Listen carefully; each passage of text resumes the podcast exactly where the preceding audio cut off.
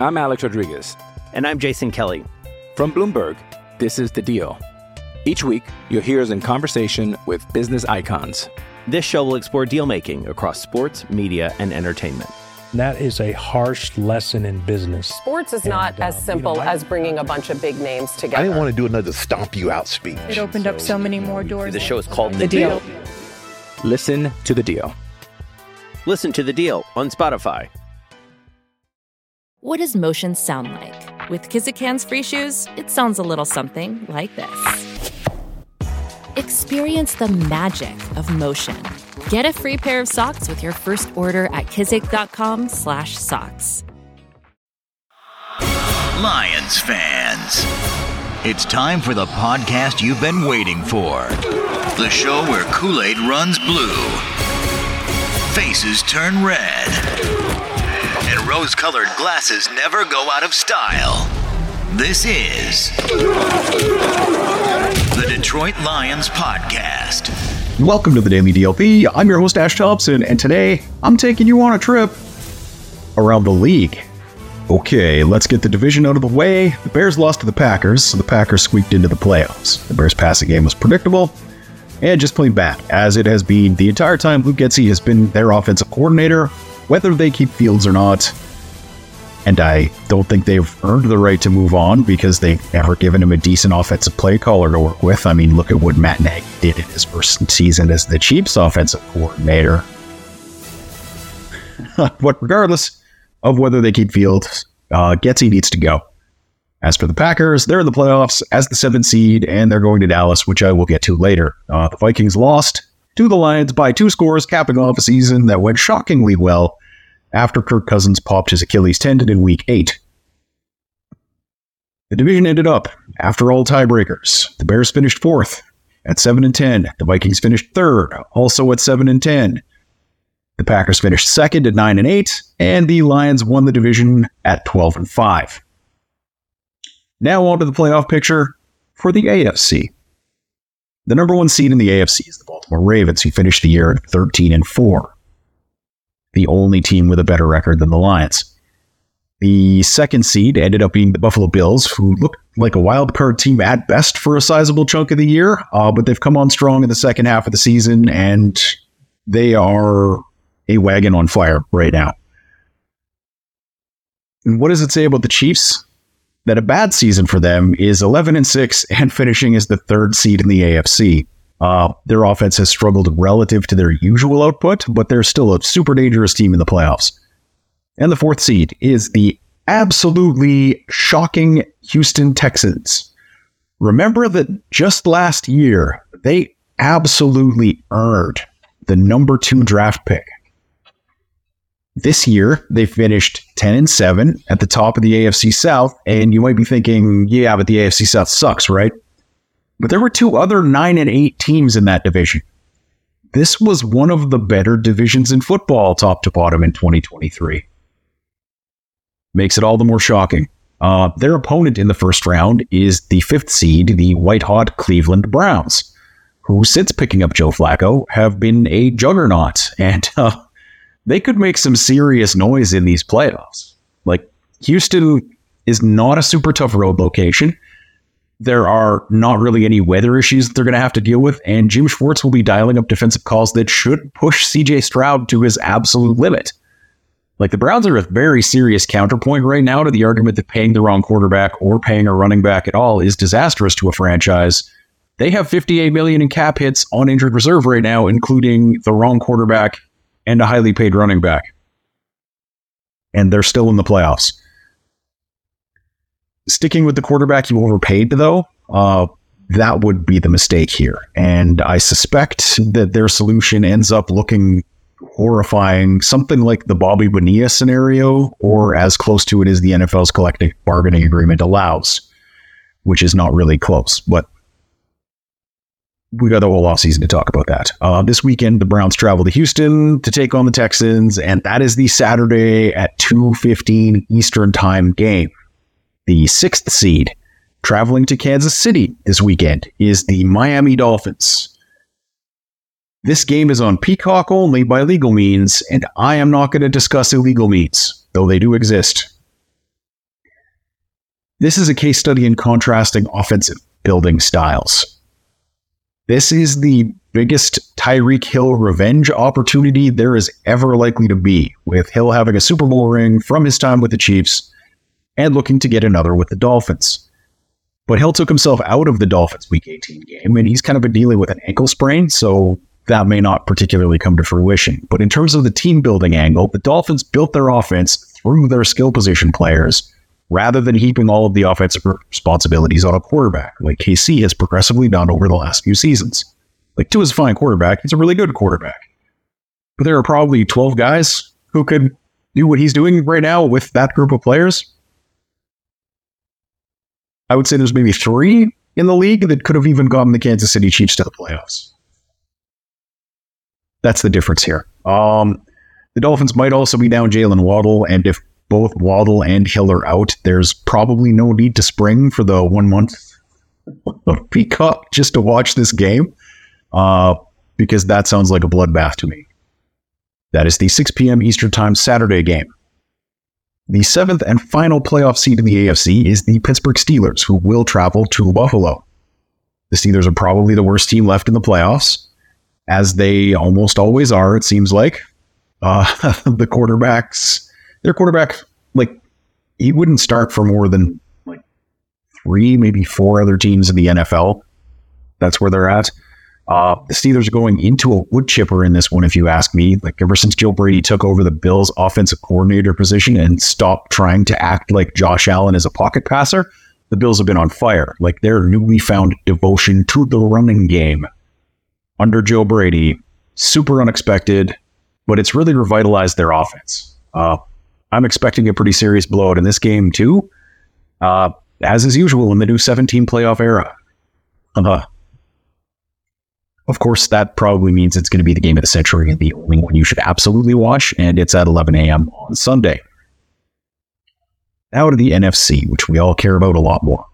The number one seed in the NFC is the 12 and 5 San Francisco 49ers, who basically played nobody with any kind of injury in the last week of the season uh, because they already had the tiebreakers locked over everyone and didn't need to win. So they didn't win. That's why they're tied with the Lions and the Cowboys.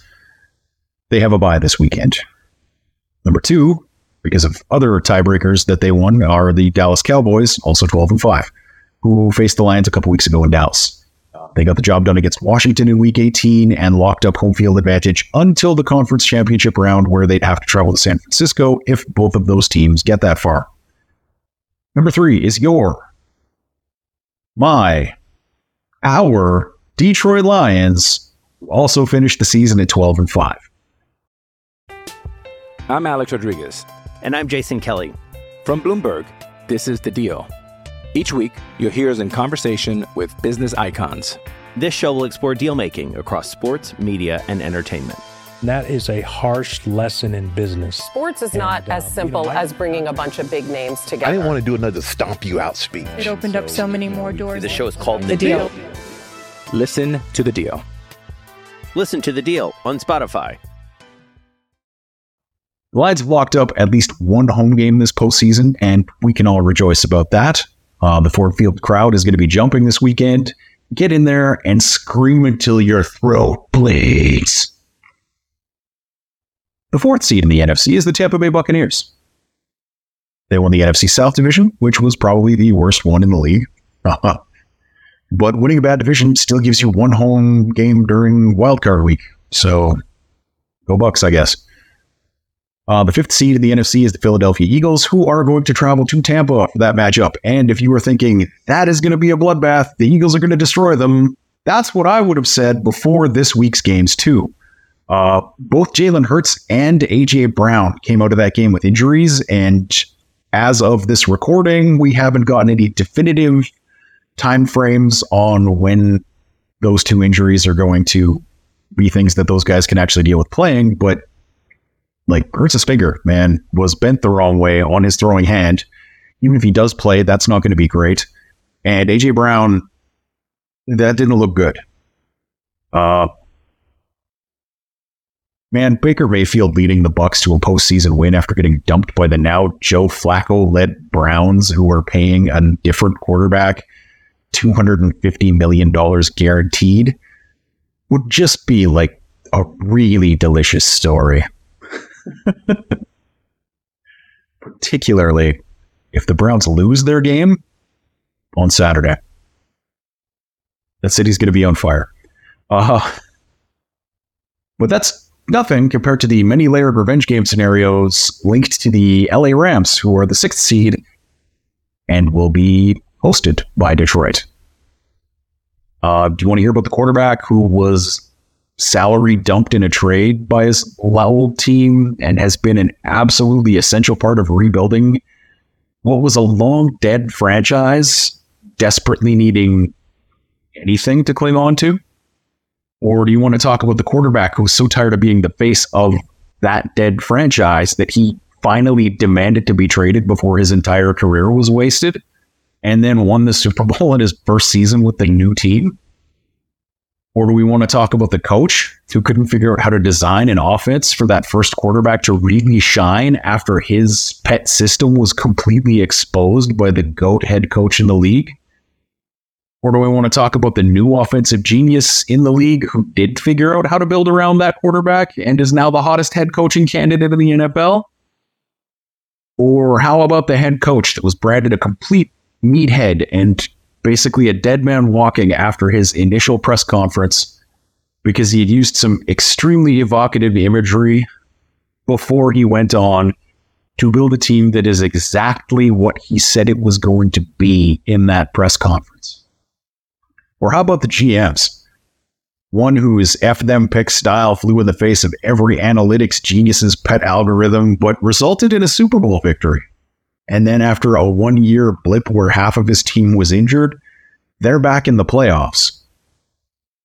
Or the other GM, who was the first GM's protege for a decade, and was absolutely slammed in the hours following the first round of the 2023 draft for not following those same analytical geniuses' positional value chart, but just got his team to a three way tie for the second best record in the NFL three years after taking over a complete mess that was so bad that that one quarterback I previously mentioned dumped the team that he reportedly loved playing for.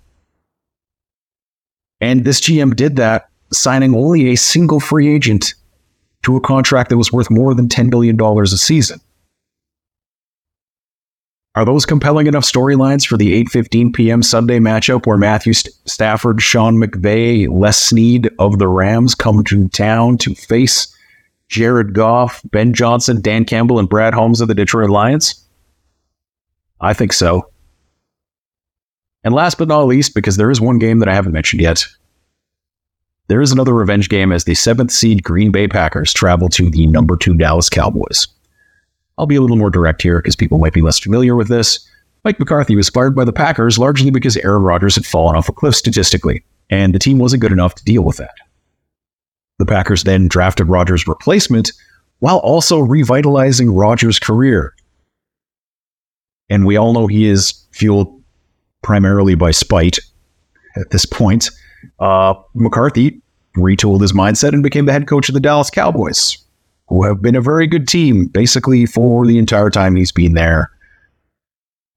The quarterback that was drafted to replace Aaron Rodgers after McCarthy was fired is now trying to show that he is the next one in line in that long storied pathway of fabulous Green Bay Packers quarterbacks. There's your storylines for Packers Cowboys. Uh, we need to put our FTP shirts away this week. I'll go over all the fans' rooting interests this week. Uh, in the AFC, cheer for whoever you want. And then after that, cheer for Bal- whoever's facing Baltimore until they're gone. Uh, we'll revisit this next week. Uh, in the NFC, though, the Lions will have a second home game if the Packers beat the Cowboys. And the Lions win, of course. I know it's difficult to put aside the divisional rivalry thing, but it just sets the Packers up getting destroyed by the 49ers next week if they win that game. Unless, yeah, actually, no, that's just it. If the Packers win, they go to San Francisco and get murdered. Uh, and then the Lions host whoever wins between the Bucs and the now injury depleted Eagles. Which is the best case scenario for Lions fans next week. Uh, that's it for around the league. Tomorrow I'm going to do a little recap of the Lions regular season numbers. See you then. Let's bring it in here together. Let's go. Let's go up, baby. Lions on three. One, two, three.